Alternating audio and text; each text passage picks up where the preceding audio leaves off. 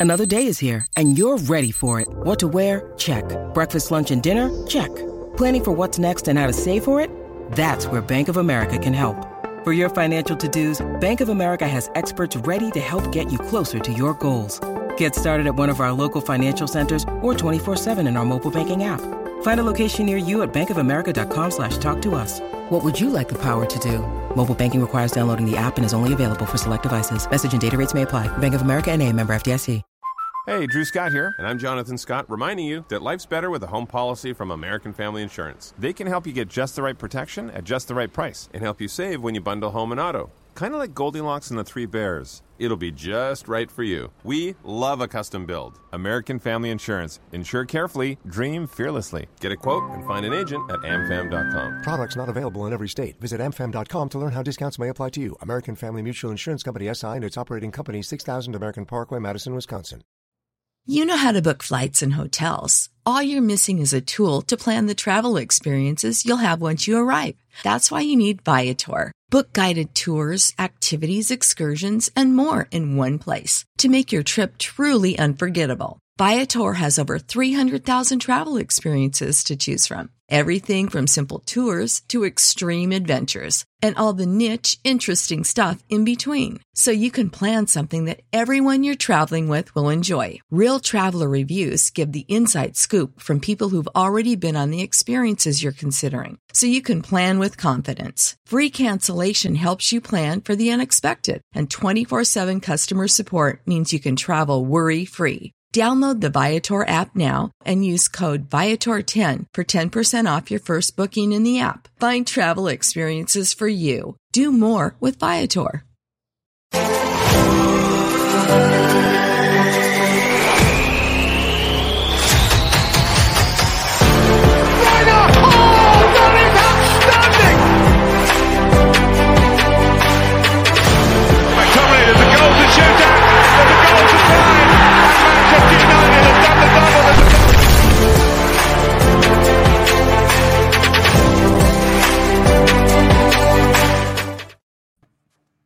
Hello and welcome back to the Masterclass, the number one Manchester United tactical pro- podcast brought to you by Manscaped. I'm Haider Rubbani, joined by my co-host as ever, Rob Blanchette. Manchester United have won 3-2 in the FA Cup against Liverpool. A fantastic attacking performance today, Rob, against a very, very good side, our bitter rivals. You're seeing the progress Manchester United are making. It's a great feeling to win this game, but there's a lot to unpack and a lot to talk about. Rob, welcome back. What do you make of tonight's performance? Well, what a game of football. Yeah, I said in a few other podcasts that I've been doing that I thought today would be a bit more of a kind of freewheeling football match that we'd see goals and that both teams would go for it. There was a kind of little bit more at stake in terms of reputations rather than points. So I think when you go to Anfield, getting a draw and a nil-nil in a stalemate is a good result. But today was really about who's the boss at the moment, who's the team on the up, and who's the team not actually, you know, going anywhere. I think you look at Liverpool, they played well. United played well at times. But what was most important today was that you took your chances. And I think 3 2 was reflective of the match. Not the perfect game by all sense. You know, there were certainly some mistakes from both sides. But what was good today was that Manchester United showed that they are not afraid of Liverpool anymore. That might feel like a given to football fans, but for footballers, in terms of their philosophy and their psychology, it's a big thing. And Manchester United today, you can see that they're no longer scared of this Liverpool team. Liverpool might be the champions, but United are the ones flexing their muscles, saying, We're coming for titles, we're coming for trophies. And that will mean getting past Liverpool today, they did. Rob, there's absolutely, it feels like a little bit of a shift, doesn't it? We saw the last game when we went to Anfield and we drew the game, and it felt like the golfing cards have definitely gotten smaller. But today, Manchester United went out and they attacked Liverpool. They beat Liverpool playing an attacking style of play. They beat Liverpool taking the game to them. I mean, that's huge. And what you see here is we've got the team sheet here, and United rotated, which is the other big positive for me. Bruno Fernandes didn't play. Rashford looked fresh. He obviously he was rested last game, and that was the biggest positive for me. Having a look at this team sheet, what was your thoughts on the setup? We went for a four-two-three-one.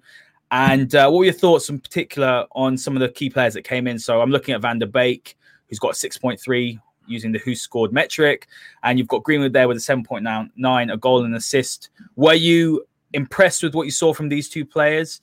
Uh, do you think they uh, stake to claim to be starting and pushing those who have the current positions, uh, you know, to ask questions of them in terms of, you know, should I be having that starting place? Well, it's a tectonic shift when we can come into a game like this against obviously a huge team like Liverpool. Champions have been fantastic for the last three or four years and actually rotate your best player out of the starting lineup and still win. Obviously, Bruno came on, was a difference maker. But overall, when you put that team out, it's a strong Manchester United team. But there's always that question that can you get the job done? And I think again we could see United start games a little bit slowly. That's when we always get punished that first 15 minutes when things don't quite pop around and United don't get their own way. But when you look at the the players that came in and you look at the shape, 4-2-3-1 is obviously something we're very, very familiar with. Pogba playing in a pivot again. Again, he was kind of allowed to go and do some more Paul Pogba things across the pitch. I thought he had a fantastic game. He was my man in the match. Uh, but I think when you look at Mason Greenwood and you look at Donny van der Beek, the two players that both need minutes to become more effective to Manchester United in the weeks ahead.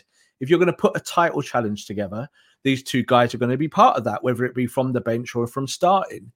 Uh, now, I think it's kind of contrasting. I think when you look at those um, those ratings there from WhoScored, which are kind of based on different metrics in terms of passing and just really the effectiveness of what you do in the game, you can see there that Van der Beek as the number ten, especially compared to those around him, didn't particularly have a very impactful match. And I think we'll unpack a few more things about him after this kind of opening segment.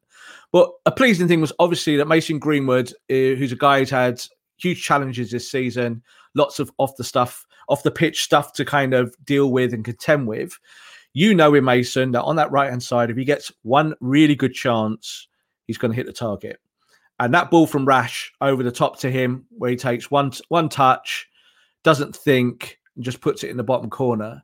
That's the Mason Greenwood we all love. That's the Mason Greenwood we've known since he was 13 or 14 years old. There's nothing wrong with Mason Greenwood. He might not be a right sided attacker throughout his career going forward. But like we said before, it doesn't matter if he's not playing as a number nine. He can play on that right hand side. He will give you goals, he'll give you assists. So for me, I was delighted to see that Mason started the game and got his goal. It was a good cameo for kind of like an hour or so, or, or kind of 65 minutes for him to to get those minutes into his legs, just like Van der Beek as well. It was important that he got minutes today. But it didn't surprise me that the guy who came on the pitch in the end to win you the game is the guy who's been doing it for a year. And and the guy that's taken Manchester United back to where we want them to be, and that is to be contenders. The next step now, of course, is to start winning trophies. The FA Cup is a nice trophy. It's not the one that gets me out of bed in the morning. It's the Premier League I want. But in this kind of match, you want to kind of put a marker down. And Liverpool were good today at times. You know, they weren't awful. Their attack was ticking, but you can see now the holes in their team that certainly weren't there in the last three or four years. Yes, they've got injuries, but they've now got bigger questions to answer, maybe more than Manchester United have. Yeah, fantastic points, Rob. Let's drill in more to uh, Mason's performance. I mean, Zaka's got a good point here. Great to see Mason performance, especially after we talked about him last time, and he showed why he's a special player. Kieran saying here, Greenwood's direct. Greenwood was direct. He looked like he was under no pressure today. That's what we love to see from Mason. I mean, we we had a little bit of a debate last week, and I said that Mason, I'd rather see him playing more at striker, but I do agree with your point, and I think going forward, he probably is the best option at right wing because of the fact that if he can play like that week in week out, we saw after the lockdown project restart where he was absolutely phenomenal. I mean, United got a top four position because of the fact that Mason Greenwood was just banging in goals left, right, and centre. And when you look at him playing like that today, he is the most obvious choice, isn't he, for that right wing? And when United do have a few problems, I think still in that position. We've seen Rashford play there. We saw when um, when Bruno came on, Pogba pushed out to the right as well. It's still a bit of a problem position. It's still we're still game to game. You know, it might be James, it could be Mata, Diallo might be coming in. So should Greenwood now be starting in that right wing position? Should Ole be saying to him, "Look, go out and play, go out and uh, make that position your own, and really go and develop your game and show us what you can do"?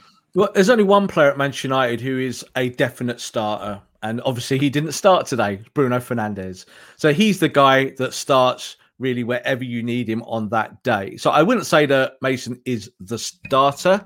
I don't believe in any of that. I think it's a squad game, and I think good squads win you titles. But I do think that who is your best starting maybe you're starting three, you're, you're starting forward, you could say. I think if you kind of look at it in that context, for me, it's Mason. So today, you know, it was good to kind of reintegrate him back into the starting lineup. And I think, you know, can't be much more impactful than actually scoring a goal. He had another one or two opportunities and looked pretty sharp in and around the box. So I'm happy about that. I think the kind of shape then you can see on the screen from from United's normal two and three in midfield with the with the lone striker. The issue today was at the heart of that, and that was Donny van der Beek. And I'm certainly not going to sit here and start slaughtering him or anything like that. But there was a big hole between that kind of number 10 position of where you need to press with the striker and then with the, t- the pivot behind him. And that made Scott McTominay's life pretty much hell for the whole match because every time that went through that pivot or up to the pivot, McTominay was exposed. And that was a really tough gig for Scott McTominay. I don't think he played well today, Scotty. You know, I've seen him play much better than that, but it became a really, really tough task for him because he was having to step out of the pivot to cover the space between him and the number 10. And tactically, that is something that Manchester United would not have kind of planned for. That wasn't that wasn't a deliberate thing to leave that space because that just gives Thiago the run of the game then. And I think the, the kind of spells, the two or three spells where Liverpool were the better side, it was purely from that space between the number 10 and the pivot and how United were not particularly effective in midfield in that part of the game. Um, and it and it nearly cost them. You know, that nearly cost United the match. Just thankfully that on the front foot, whether it be Rashford on the left, Mason on the right, Cavani had gave a good shift up top. Though even I don't don't think uh, he had a, a, fantastic game, but he's very unlucky not to score that header right at the end. He would have that would have been a deserved goal, especially with Bruno's cross. Uh, I think there was that midfield question today was a was a big problem. I think Ole will take that away, break that down, and think about it. And I think the answer to whatever thought he has will be, I can't not play Bruno Fernandes. Rob, good point here from Joe saying that. Uh, sorry, it's over here the difference in benches was there for all to see. And that's what it that's what it's about isn't it? I mean look it's still fantastic you can play someone like donny van der beek. I thought today donny lacked final ball. I thought he was uh he made some decent runs. I thought he didn't play terribly as uh, you know some people are suggesting. Didn't play fantastic either. I think what you showed is what he showed is that like you said, the off the ball move, uh, off the ball pressing. Sorry, Bruno Fernandes does that ferociously. He, you know, he changes pace. He he sets the tone. I just felt like today Van der Beek was a little bit passive. To be expected, Rob. When you don't play regularly and then you're thrust into a big game like this, you've obviously got to take the opportunity. But you're going to see a drop off in quality from Bruno Fernandez, who's the best. I mean, look, 26 goals and assists since the start of the season already. We're in January still is absolutely amazing. 28 goals uh, since he's come in. Nobody scored more in that period of time, which is fantastic. I mean, that's a year. So what I found today was that we saw the Fred and sorry, McTominay and Pogba double pivot. It is statistically United's worst. I still don't think it works. My my biggest issue with it, Rob, is that I don't think McTominay is a natural sitter. And I think that with Pogba looking to you know play a bit more expansively. I just feel like the combination doesn't work. I mean, the second point is, as you mentioned, with Van der Beek out of possession. I think he was a bit too far forward. Second half, what United did well is they came a little bit tighter. Liverpool were turning a lot on Manchester United in midfield early on in the game, and I think you saw that with the first goal. And we can talk about the first goal here. Where does that start for you? Because for me, I think McTominay perhaps loses his man. United switch off a little bit, and obviously Liverpool score a fantastic goal. But United's goals they did come from mistakes, and I think that's a frustration. But what United showed today is that when you go behind, they can win games. Yeah, they, they've got that resilience. They've got that kind of fight to come back in matches. We know this. Uh, I think it's really easy in that first goal to highlight the the final stages of that goal. So you can look at the channel between Shaw and Lindelof.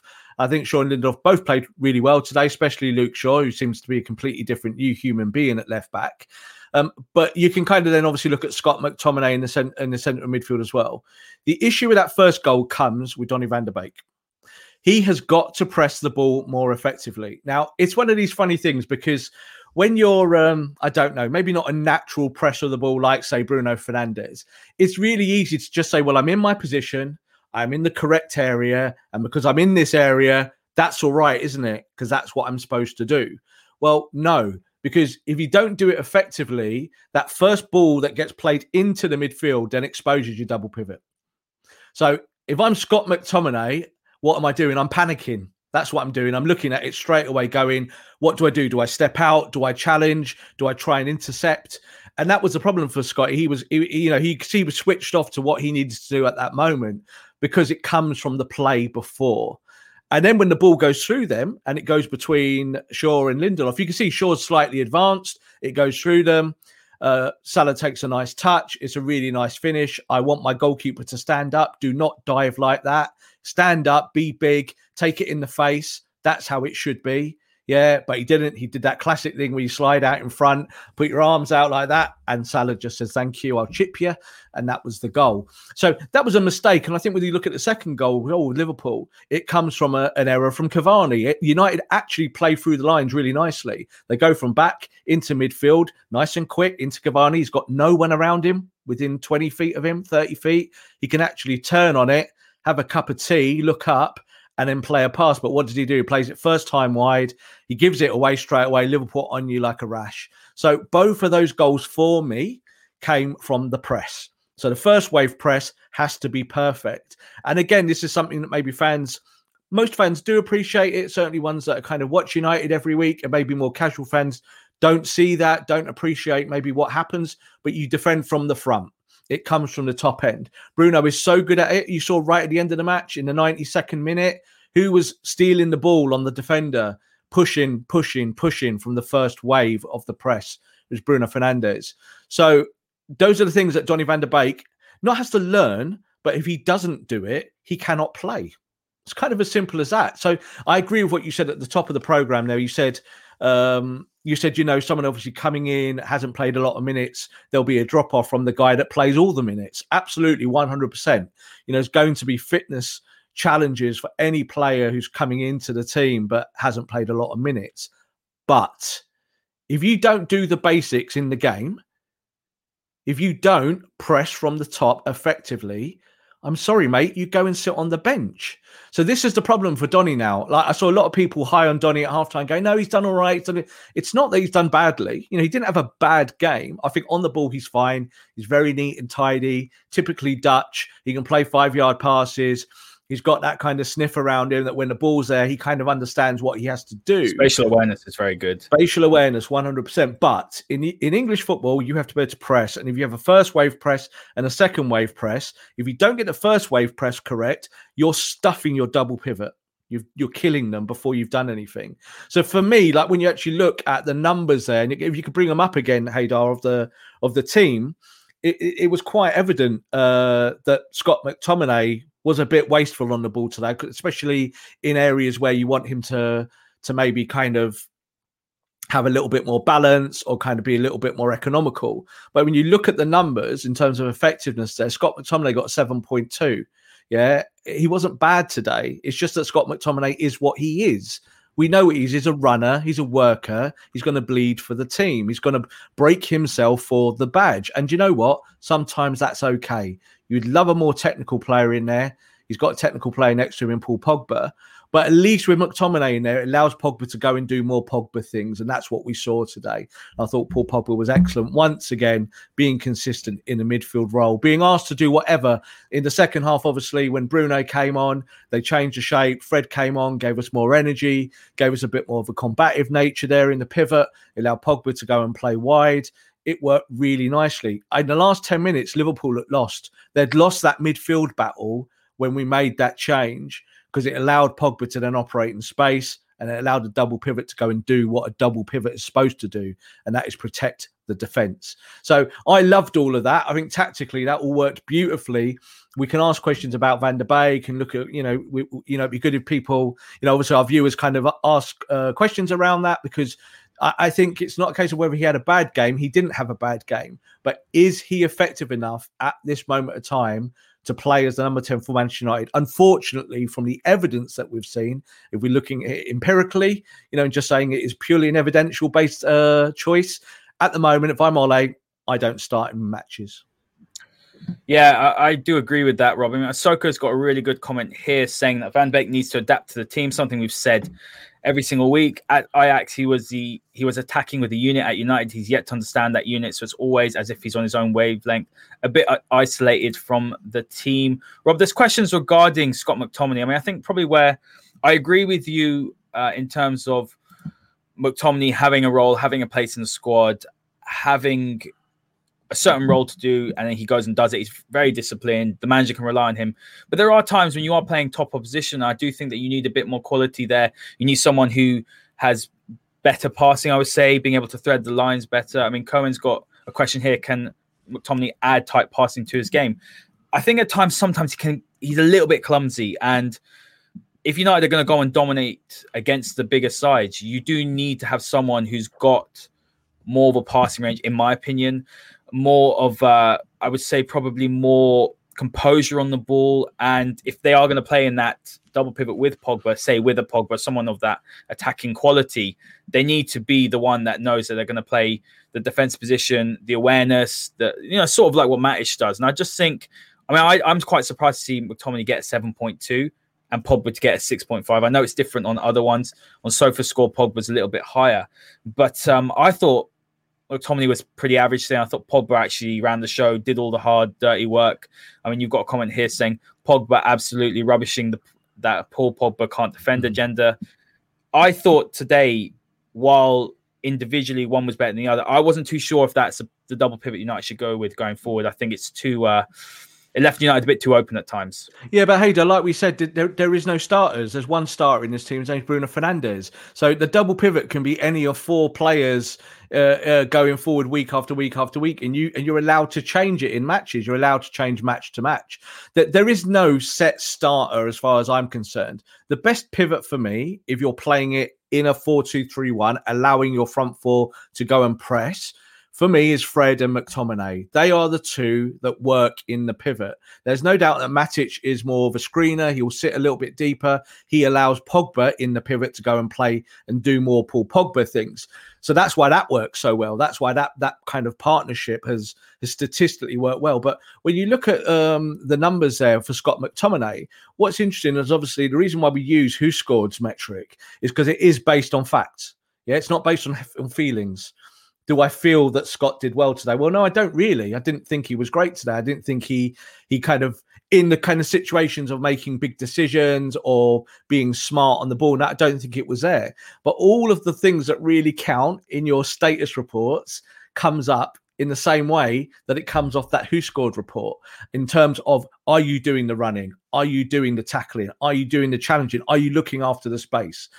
Scott McTominay did all that today. It isn't pretty. It's not the stuff that we like. You know, like if you've got Modric in there and you've got Toni Kroos in there, yeah, you can play out from the back and it can look pretty nice, you know, in years gone by when you look at these top players that can play deep. You looked at Liverpool's three there. Of course, Thiago deep in a deeper role as a number six looks beautiful, doesn't he? Because he puts it on the deck and he can play a thousand different passes. And that's the kind of football everyone would like to see all the time. But you have to look at what your squad is and what you've got. And Scott McTominay is performing a function that Alex Ferguson had plenty of players of over the years performing that function of being a destroyer, of working hard, not being technically the best, not being tactically the best, but doing the job of the day. You know, I can bring up Darren Fletcher and John O'Shea again until I'm blue in the face as to types of players that might not fit the kind of mold that others want but certainly going in and winning a match is what's most important, isn't it? So today, Manchester United won, and Scott McTominay was part of that success. So they, these, that's the way I look at it. I always look at it kind of like as a, a totalitarian thing, as a kind of team. You know, how do you kind of how does it work as a unit going forward and going back? It wasn't perfect. I think Liverpool had their moments, but overall, United did solve the question in midfield. And like the, the comment said there a minute ago, it's Paul Pogba. You know, it is a myth that Paul Pogba can't defend. It is a complete myth. It's just about if Pogba can hit his marks. And it's not always about the partnership. Sometimes it is about Paul. And in the first half, he gave the ball away cheaply twice. And that was disappointing. But again, I'm not too worried about that because he's trying to get the ball progressively going forward. I'd rather Paul did that and lost the ball than Scotty. And if Scotty does it, do you know what I'm saying? Scotty, give it to someone else. That's what I'm saying. I don't want yeah, Scott to Scott. I don't want Scotty to be my tight, you know, intricate, you know, knitting passes together on the edge of the box player. I don't want that. That's that's crazy. I would rather sell him and buy someone that could do that if that's what I wanted to do. Now that might be ultimately the, the future for Manchester United. It's not the present. So I, I was pleased with what Scotty did today. wasn't particularly great, but I think the midfield worked it out throughout the game. And as I said, when Bruno came on, that was the the end for Liverpool. That last ten or fifteen minutes, even though Liverpool still were coming forward and trying to get the equaliser. It felt like United had control then. It felt like United were going to slice them open if we got the ball on the deck and worked through them. And and it was pleasing to see because that's a fear thing as well. You know, when you play Liverpool and you're scared of them, what happens? You drop deeper and deeper and deeper and further away from the microphone. So you do that and people can't hear you and then it's not as good. So it's the same with united. I think that a kind of they were still on the front foot. It looked like they were going to go and get another goal to finish liverpool off and that was really really pleasing. Yeah absolutely rob. Let's just quickly touch on luke shaw because again i thought he was he was fantastic. Obviously mistake for the first goal but he's just you said last week that uh on form, he's probably the best fullback in the league. We had a few comments under that. I didn't say that. That's slightly different to what I okay, said. what did you say then? I on said at the moment, current on current form Which in the league. Said, yeah. In, no, no, no. You said you said that like, like in kind of in a, in a total sense. At the moment, I'm not, I'm not saying he is the best left back in the league because that would be Robertson. Robertson's yeah, the best player. Robertson's the best left back in the league. Who was the best le- better left back today?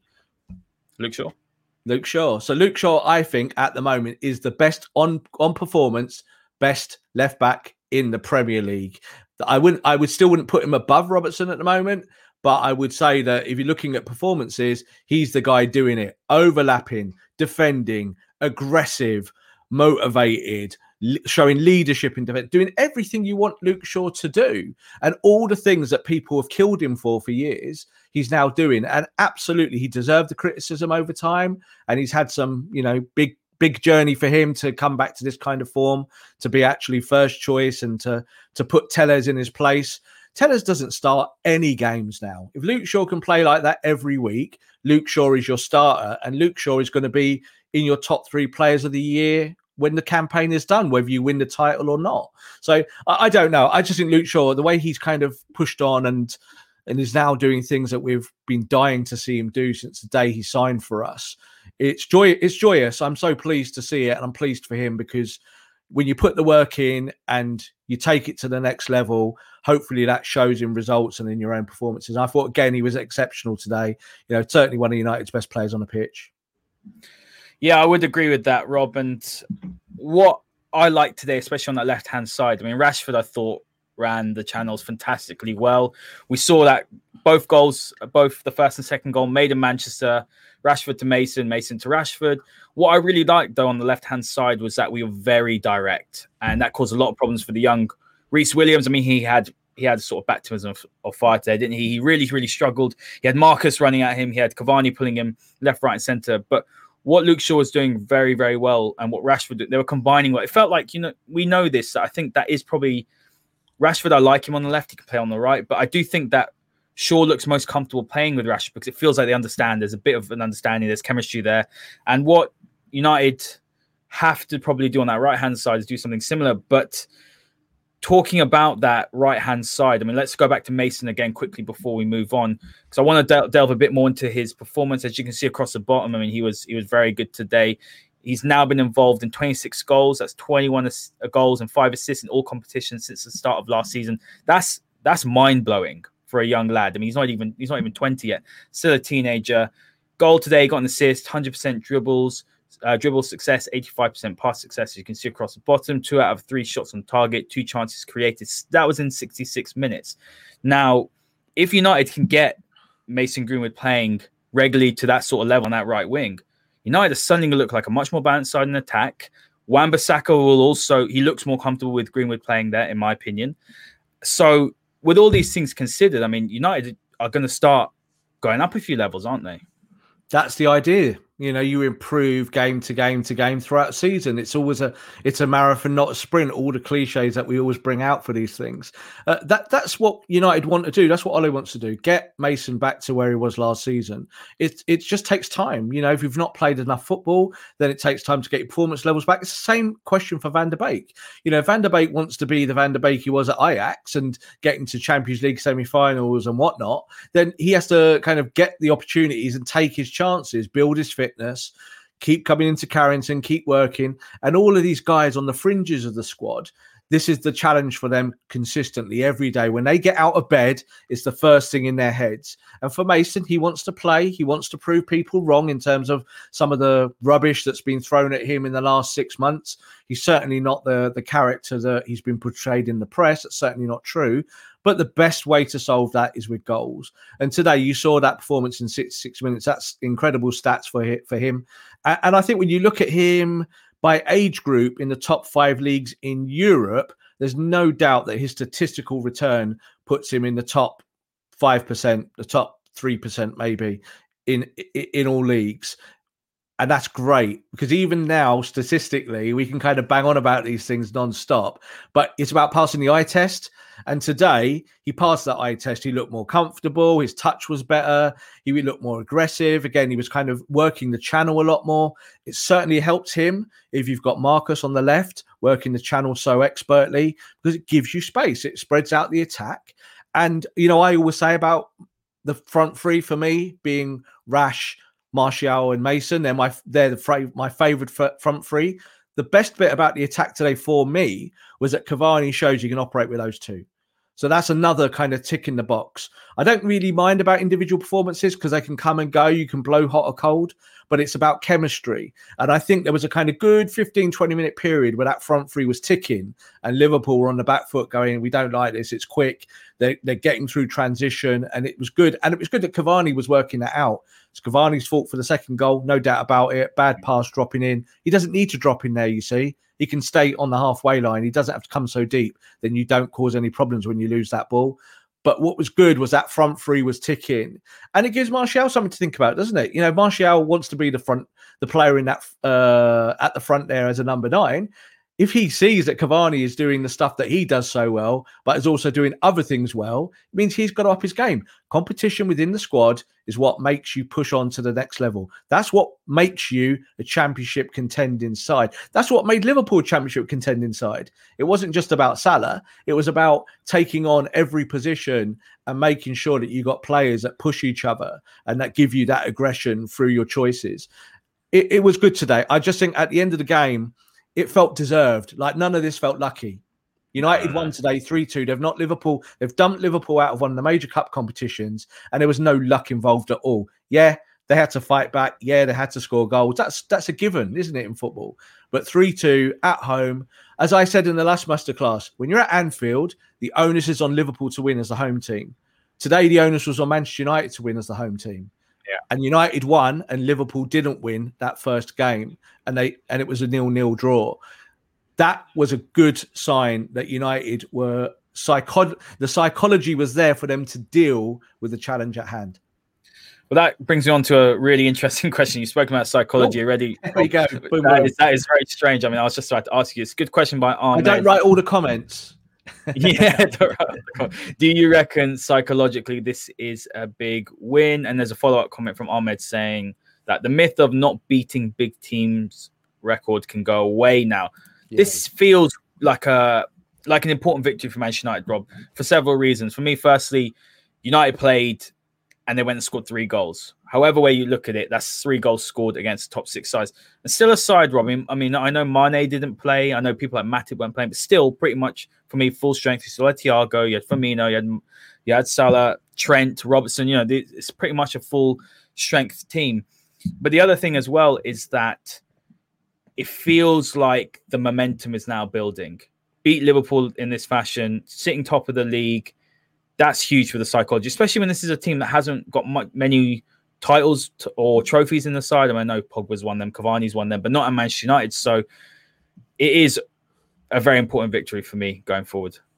It is an important victory. Uh, you know, people will talk about it being a statement victory and all of those things, and uh, kind of whenever you beat one of your nearest rivals, that there's always a kudos about that. It's a good day for the fan base. It's a good day for the team. What it's really representative of is that the work that you've put in over a year. That's what it represents. It doesn't represent what you did on training two days ago or how you prepared for the game.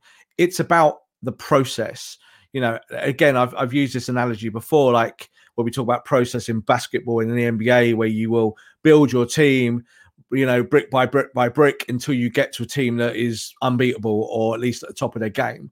I think Manchester United have reached that that crescendo. So with this set of players that they've got, Ole Gunnar Solskjaer is getting the most out of them. They're working hard, they're winning games, they they look like they're operating with no fear. They've got high levels of self-esteem. They believe in each other. All of these things are big things that count in football that we might, might not allude to game by game by game because we look at individual performances. Today, Manchester United said to Liverpool, "Okay, you're coming to Old Trafford.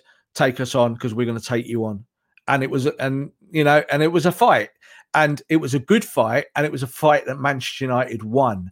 And that's what is good about it in the simplicity terms is that ole will come away from this he'll pat all his guys on the back and he'll say you earned it. You earned that 3-2 there's no luck in it. Ultimately you did the hard yards and you got the victory. And that is a really really pleasing thing to see. Yeah absolutely spot on rob. We've got a comment here from james saying We've beaten City, Liverpool, Spurs, Chelsea. All I want us, it, all I want is us to beat one of those teams when it matters in a semi-final or a final. You got any comments uh, regarding yeah, that? I think. Say, uh, do you know what I'll say? Do you know what I'll say? I, I get what James is saying. Thanks for the comment, James. Um, what I'll say is this: I want to see Manchester United above all those teams at the end of the season. That's all. I don't care about beating them. That the individual victories are nice. Like today is a nice day for us. Yeah, it feels good to knock them out of the cup and they'll be wounded for this. You know, they might actually go away and be better because of this. But what I want to see is at the end of a season that Manchester United, over a 38 game period, were able to string enough victories together to win the trophy that matters. That's what I want to see. The individual games, yes, as I say, top six, you want to beat those teams. However, you don't win the title by beating the top six. You win it by beating the bottom 10 or your bottom 12. And if you beat all of those teams home and away, say 12, 12 teams home and away, 24 games, that sets you up for winning the title. Uh, I'm not, I've got no worries about United beating the top six. I think United could beat Liverpool on any given day. I think Man United now could beat Man City on any given day. It doesn't mean that you judge yourself just on those one moments because the moments are not what we you the title. The title is about repetition and psychology, like we said there, to actually believe in yourself week after week. And I think we're there now. I think we're getting there to that point where Ole has got them to an optimum. There's no doubt we need signings. Yeah, and that's an ongoing saga at every football club where when you improve, you still want to keep improving. So we talked about Scotty. Yep, you'd like another midfielder in there that can maybe take you to another level. But I'm not looking at the squad anymore and feeling like you want to bin 50% of them. That's yeah, the, that's a big change. I'm not looking at Ashley Young and going, get him out the club. I'm not looking at Valencia and saying, get him out the club. I'm not looking all the way along the back line and thinking, oh my God, David De Gea is saving us week after week after week after week after week. And Manchester United will be 15th without David De Gea. Those moments have gone now. Ole has kind of pushed them to one side. And that's a great thing because it means that they are pushing along in terms of the project and they're finding some balance where there simply wasn't balance before. Yeah, I agree. Like it's like we said last week, last couple of weeks. Your bread and butter, you got to beat the smaller sides. You play the big sides, what, five, uh, 10 times, five times at home, five times away. As long as you win your home games, don't lose your away games, United's going to win the title. I mean, look, 18 of those games in the season are against small sides. United lost a lot of those games. We lost to, you know, last season Newcastle, we lost to Brighton. There are a lot of sides we lost to. This season we've just lost to Palace. A lot of factors why we lost that. So I think we do need to win the home games. I, I don't. I just don't want us to lose the big games, Rob. I think that's the key, really. Yeah, I mean, uh, totally. But it's it's not just a numerical issue. You know, like certainly, uh, as you will say, you play 38 games, you win 38 games, you're the champions. But that doesn't account for stuff does it, that happens in the season because that is a perfect season and no one's ever won 38 games with you know without dropping a point. Some have come close. Obviously, Liverpool and City have reset the bar in the last two seasons in terms of how they've they've actually won games. So you would love to beat the, the you know the, the 12 teams at the bottom half of the division and also beat the teams in the top six. But my it, it's just a case of logic, and that is you would love to beat Liverpool in every match you played them in home and away. You'd love to beat Man City, and that would give you an advantage on them because there's the swing of points, as, as we say in football, it's a six point swing when you beat a, a top rival, and that's great. But Manchester United have not been in that place for several years. So it, it's kind of a, I always think, a bit of a fallacy to to walk before you can run. You know, so we want to beat these teams. We have beaten them in the past, but that's not been our problem. Our problem has been all the other stuff. Started the season, Haider, three games we lost. In three matches, you expect to win. That's the problem. You know, if you lose the title by one point at the end of the season, we rewind all the way back to the start of the season and we go, those three games that we lost and we shouldn't have lost them. That's why we lost the title. It's not going to be the games against Liverpool City. They're not the ones that really count. It's everything else that kind of comes together with it. And that's where I am with it. It feels great when you beat these teams, but the truth is, and the logic states that that's not why you win the title simply because you beat one of your major rivals in a direct competition. Yeah, absolutely. We've got a comment or a question here, Rob, from Helen. Some comments on Lindelof and our problems still in defense, still worrying. Rob, I'll be honest with you. I don't think Lindelof is the biggest problem in that defense. I think this is how I saw it today. And I, I said this a lot of times during the game that Man United went out with more intent. They went out to, you're playing at home, you went out to win the game. That's what I felt. You saw with the selection, you saw with the fact that we didn't play McFred. Ole went out to win this game. It's knockout football. You've got to win these, these games. When United do go out more attacking, you always see the defensive frailties, I would say, or deficiencies. You see them highlighted a lot more just because of the fact that I just don't, there's still not a balance. United can't go and attack and still be solid in defense. That, that That's kind of how I see it. Now, I do think that United still have problems in defense but I don't think the defense is as terrible as people say. But then I also don't think that we can go out and play City off the park while playing as open and as expansive as we did at times today. Yeah, I agree with that, and and you've you've really got again kind of have some balance to that. Thanks for the question, Helen, because I, I think it's something that we've addressed a lot on this show. For me, Lindelof is not a championship winning defender. I don't look at Lindelof and his all round game and think, wow, wouldn't I like him in my team if he didn't play for me? So that's the first point. I don't think Lindelof was a problem today. I actually think Manchester United did most of the defending pretty well. When you think about what they're facing, you know, Salah, Firmino, and then Mane obviously came on later. They're playing the best front three in world football. On their day, this is the best front. You do not play any team better than this front three anywhere on the planet at the moment. So, of course, they're having a bad moment in terms of what Liverpool expect out of them. But Salah got two goals today. They were kind of mistakes, as I said, from the press at the top, and that was an issue. But overall, I don't think I'm looking at the defense and feeling the, the, the bad things that I felt before. When you when you look at the second goal, that actually came from a, a short pass out from Henderson to Maguire. Maguire takes a couple of touches. The defense does its thing in terms of it expands to contract to op- open up the space. There's a big channel through the middle. Maguire played a perfect ball through to Cavani. The issue wasn't the defense. The, the issue was Cavani. So I, I, always think that sometimes, like, uh, it depends which player makes the mistake, and then that's how fans get hot. So imagine if Martial made that mistake today that Cavani made. Yeah, they've been writing novels about how terrible a human being he is, but we've kind of forgotten about it already because it was Cavani and we like Cavani. So, uh, you know, that was Cavani's error. That wasn't the defense. So I look at the two goals today and I think to myself, Manchester United can improve defensively, but I'm not seeing the repetition of mistakes that maybe we were seeing even at the start of this campaign. We're seeing much more kind of a solid nature. I think that Maguire sorted out his problems because he was very soft at the start of the campaign. Again, through off the field things that were going on in his world. He looks much more kind of calm and assured. And then it's a case of who you know who plays there with him, or whether you completely rip your defense up in the future and go and buy someone. Everyone's talking Koulibaly again because he's on the market. We know that Upamecano is going to be open to being signed at the end of the season. But these are things that we don't need to talk about today. You know, we don't need to talk about stuff that is either imaginary or not happening because they have no impact on our tactics. They have impact in the future, and we can say, okay, Paul Pogba goes, who we'd, we'd like to uh, bring in instead of Paul Pogba. But what we're talking about here is the good stuff. Paul Pogba's doing his job. United are winning games. Bruno Fernandes is fantastic after a fantastic 12 minutes at Manchester United. Things are clicking into place for a manager that everybody told wasn't a good tactical manager. And he's getting the performances he wants. He doesn't have to be Pep. He doesn't have to be Klopp. But hey, he, he outthought Klopp again today. When you look at the transition in that last 20 minutes, Klopp was knackered. He didn't have whatever he needed in terms to go and win the match. He still had opportunities, but Ole won the game. That's all that matters.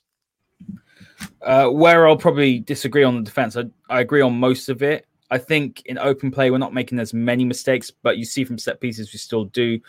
I think if United look, United can go and win the title with this defense, and that would be the most you know crazy thing. You wouldn't have said that at the beginning of the season. I still don't think, and we and I know you agree with this that that current partnership is not a title winning partnership.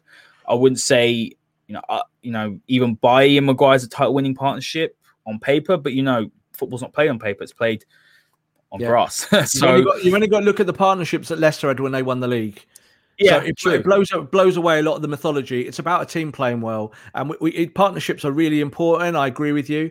But the other thing I will say, just on the defense, is that you know, as I said a few weeks ago, set pieces take time to perfect, and if you're going to take out, you know, if you have three hours a day and you decide that you're going to work on set pieces for an hour because for the two hours you're doing all your other work, then that's just the way it is. You have to kind of take that and bite that bullet if Man United want to be a more regressive side who are perfect at set pieces, then they need to go and practice them more.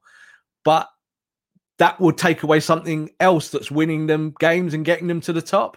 So we'd be like, oh, look, we're not we're not conceding set pieces anymore, but we wouldn't be top of the league. We'd be seventh because we'd be taking away the bit that we're working on to make us better that's taking us to wins. So there is a balance always, Haider. I agree with you. And we can always pull out one thing that's not working. We'd love um, wan to get more assists. We'd love Scott McTominay to be able to pass a ball. We'd like uh, Pogba to run around like Fred. All of these things are all, again, like all heartbeat things. I, this is how I feel. They're not facts is trying to make sure that we get to a state where we can still win games. And that defense, you're right. It's not a championship winning defense, but hey, if it wins the title, what's it going to be doing? It's going to be sticking the fingers up. I won't do it because we're live on camera, but it's going to be sticking the fingers up to the world. That Leicester team wasn't good enough to win the title, and it won the title. It can be done. Yeah, I've got a comment here from Ahsoka saying he disagrees with me. The partnership is good enough if the rest of the team is playing well. Maguire and Lindelof can win us the title for the most part. They aren't even the reason we lose games. I agree with that last point. I think, um, look, you got to take in the context of, of the league as well. I, a lot of teams are struggling as well. United are rising above, and I think that if you were going to say, is that partnership good enough? No, but they can win us a title. I'm perfectly fine with that. I'm actually someone that stands up the defense for the defense most weeks because actually they don't they haven't been that bad. Maguire and Lindelof. It's just that they're not very popular. So because they're not very popular, any mistake that happens, they get blamed. So I'm actually one of those. So exactly, I mean, yes, exactly what we just said, isn't it? Yeah. It's a popularity contest. So Cavani gives the ball away today, and no one even blinks on social media. So Cavani almost lost us that match. Now, what people will be talking about today is that lovely header that he gets up for and hits the post with. Oh, wasn't that great? Oh, wasn't Cavani working hard? Well, he nearly lost us a game. So there, you have to talk. For me, you talk about everything. That's the way to look at it. I think our defense has actually been quite good in the last few weeks with two players that I don't think are that good. But it's facts, isn't it? It's kind of yeah, looking at them and saying, you know, they're not actually hemorrhaging goals. They're not looking particularly um, like they're exposed. We've talked about the double pivot and the effectiveness of that, and that how the double pivot is there to help protect those two defenders, whoever they might be playing that week. So for me, it's a much more holistic answer. It's about the whole team and how does Ole actually put those pieces together. Rob, I've had this question a few times, so I'm just going to read out uh, the one. Yeah, let's do here. questions. The Man United man has asked, do you think Solskjaer is moving away from McFred pivot? Proof being our last few matches, because we've hardly played well with them as a pivot. So that's gonna be interesting. We can answer that. Next game will likely be Matic and Pogba. I think You the go an- yeah, the answer to that is that no, is not is the answer is the simple answer, and the bigger expansive answer is Paul Pogba. So when Paul Pogba is on form, what you want is Paul Pogba in your team. So there are going to be times when you squeeze him in as a number six. There's going to be times when you make him play more as a number eight. There might be the odd time where he plays more as a 10, but that's very rare. He doesn't normally do that job. But in your 4 2 3 1, and that's the system that United always revert back to because they know it best. They don't have to go on a training ground and work on it hard. They know that system, it's programmed in their brains. If you have to put Pogba in there in the two or the three, then you have to find space for him and someone drops out. So ideally, if you want energy behind you and Pogba's playing in the three, you probably play McTominay and you probably play Fred. So I think that's more likely what United will do. Or today, like where you're dropping Pogba deeper and you're trying to play transition, you want Pogba on the ball a little bit more. You want someone who's got the energy to play alongside him. So you could really drop either Fred or McTominay in there. However, the statistics tell you that Pogba wins more matches as a number six with Matic next to him. So that's always in Ole's head. So Ole has to kind of balance those books and think, right, what do I do with Paul Pogba? Today it worked again. Pogba, I think Pogba played really well in between the lines of still doing his defensive duty, but bringing the ball forward, making sure he was receiving the ball in areas where he had more space. And I think that's half the battle for Paul Pogba. And this is why I don't think Scott, uh, Scott McTominay, a player who's not popular, See, this is part of the problem, Haider. You know, if you're popular, you get away with stuff, and if you're not, you get killed and get shot. So he wasn't that good today, and as I've said, I've highlighted that, and I think he can do better. But statistically, he did all the work, which allowed Paul Pogba to be the player that we know he can be.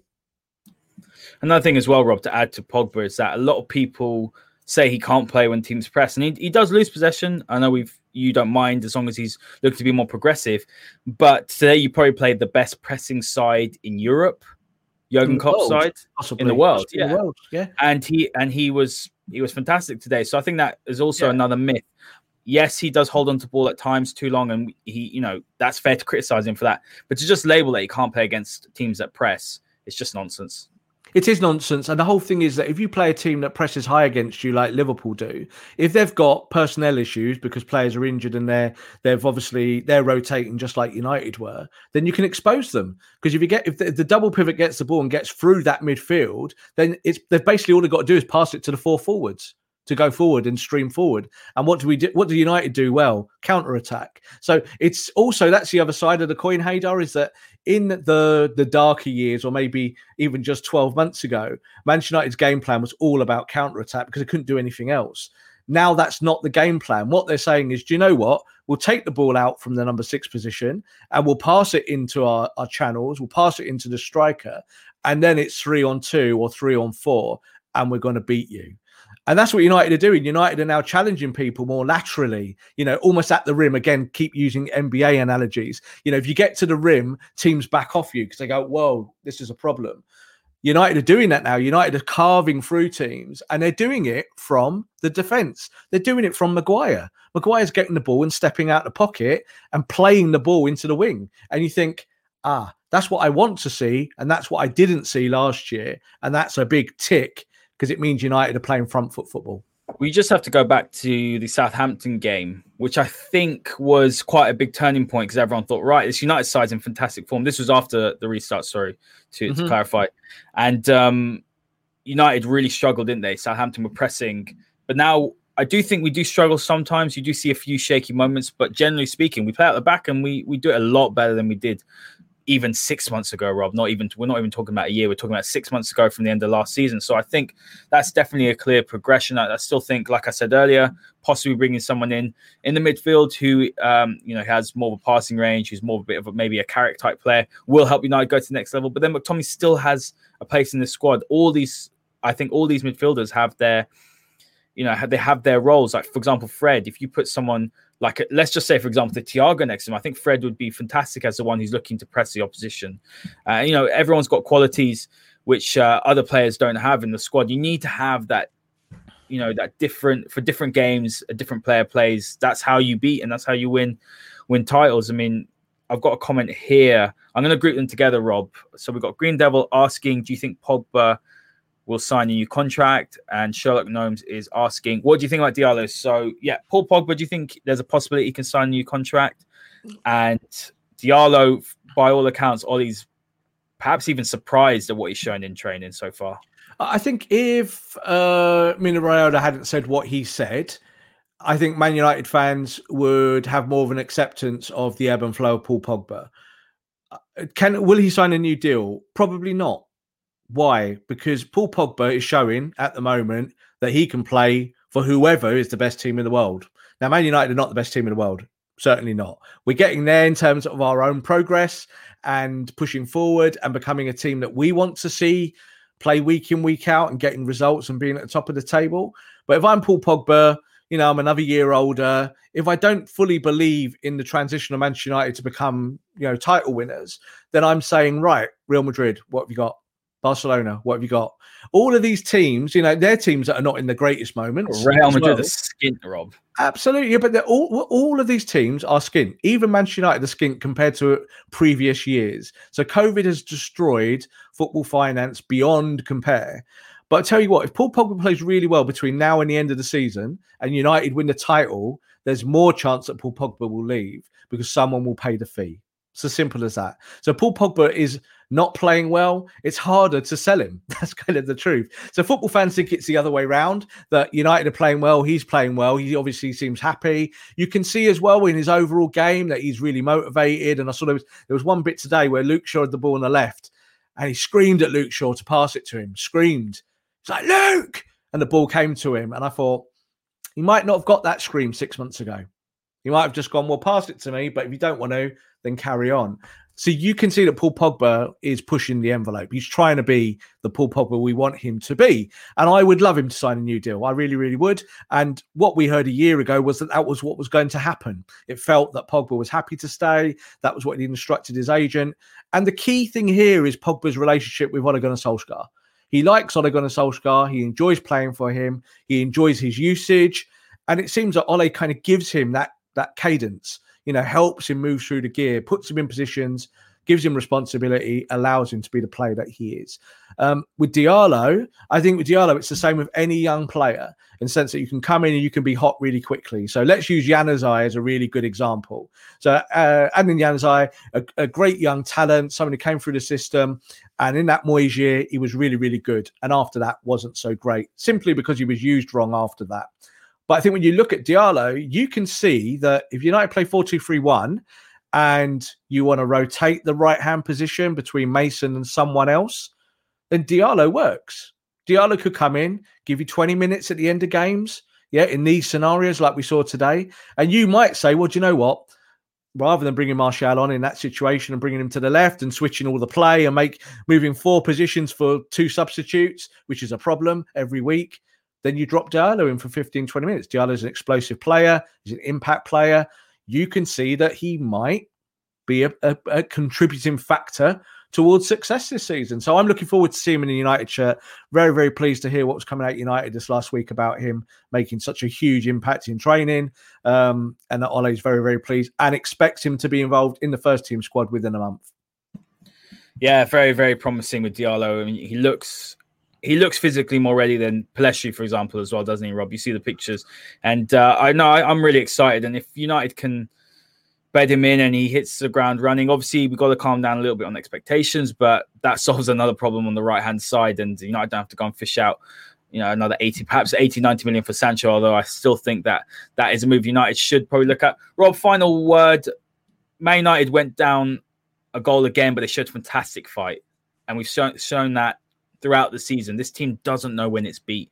One of the key things, and you saw the graphic come up during the game, United have got 21 points from losing positions. The closest person after that is Liverpool this season with 10 points.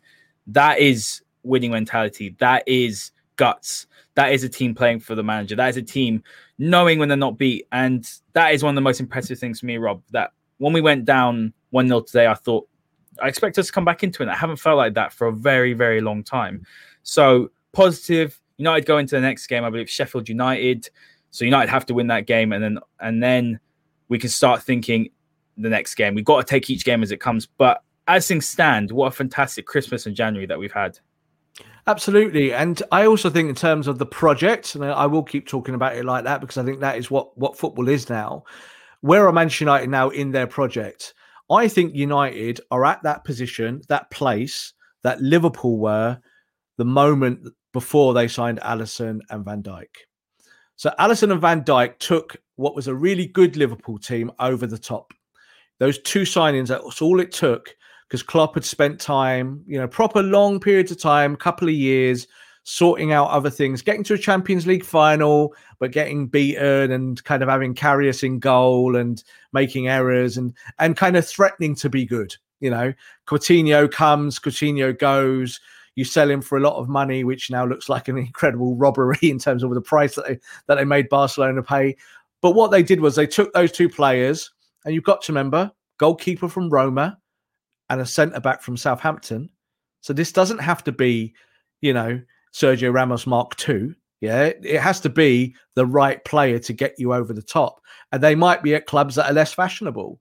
Manchester United need to go and now maybe find that one or two players that take them over the top, maybe not this year, but next season. So at the end of this campaign, whether you end up first by winning the title in a kind of shock end to the season, or you end up second, third, fourth, or fifth, or sixth, or whatever, I think United in the project are now just maybe one or two players short of being a proper team ready to compete for all of the honours in every match because they've got now the rotation. They bought five players in. That's helped the rotation massively. We've still got more to come from them.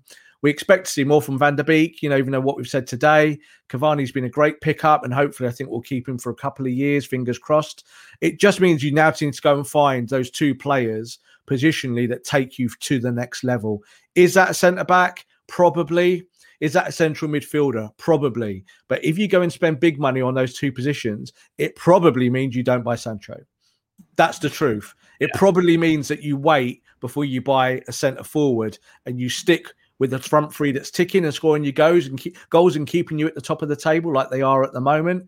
Then you kind of look at the positions that take you over the top. And for me, you, have got to find a centre back that can do that for you every week, and maybe a central midfielder post Pogba that gives you Paul Pogba things because that is going to be a really, really tricky piece of business to find someone that can do it. We can put names out there until we're blue in the face, Haider, but the transfer market doesn't show me at the moment that there's someone there that United could go and get. When Van Dijk was up, we all knew it. When, when he got Van Dijk, we went, they're over the top. This is going to win Liverpool yeah, the league win the league at some stage. And he was a, he was a guy from Southampton. He wasn't a big player at a big club. He was someone who had to still prove himself. So for me, United maybe need to do that, whether it be an Upamecano, whether they kind of gamble on someone like a Koulibaly for two or three years, even though he's not the player he was. These are big questions for Ole Gunnar Solskjaer, but I do trust Ole in the transfer market because I think in the two years that he's operated as the manager, I really don't think he's made a particularly bad signing yet. Van Dijk, uh, sorry, uh, Van der Beek might turn out to be a stinker if he can't find his way into the team. But I think ultimately, when you look at these signings, Ole's done a really, really good job to get United where we are. Absolutely well said, Rob. Guys, thank you so much for your interaction, all your support, all your comments today. What an absolutely fantastic win for Manchester United. Make sure if you haven't checked it out, check out in the bottom right hand corner. You can see we have partnered up with Manscaped. There's some really great offers they have there. We've got a 20% discount with the code being United Hour. And we will be back on Wednesday, I believe, Rob, after the Sheffield United game. This is a masterclass, the Manchester United Tactical Podcast, and we'll see you next time. Sports Social Podcast Network.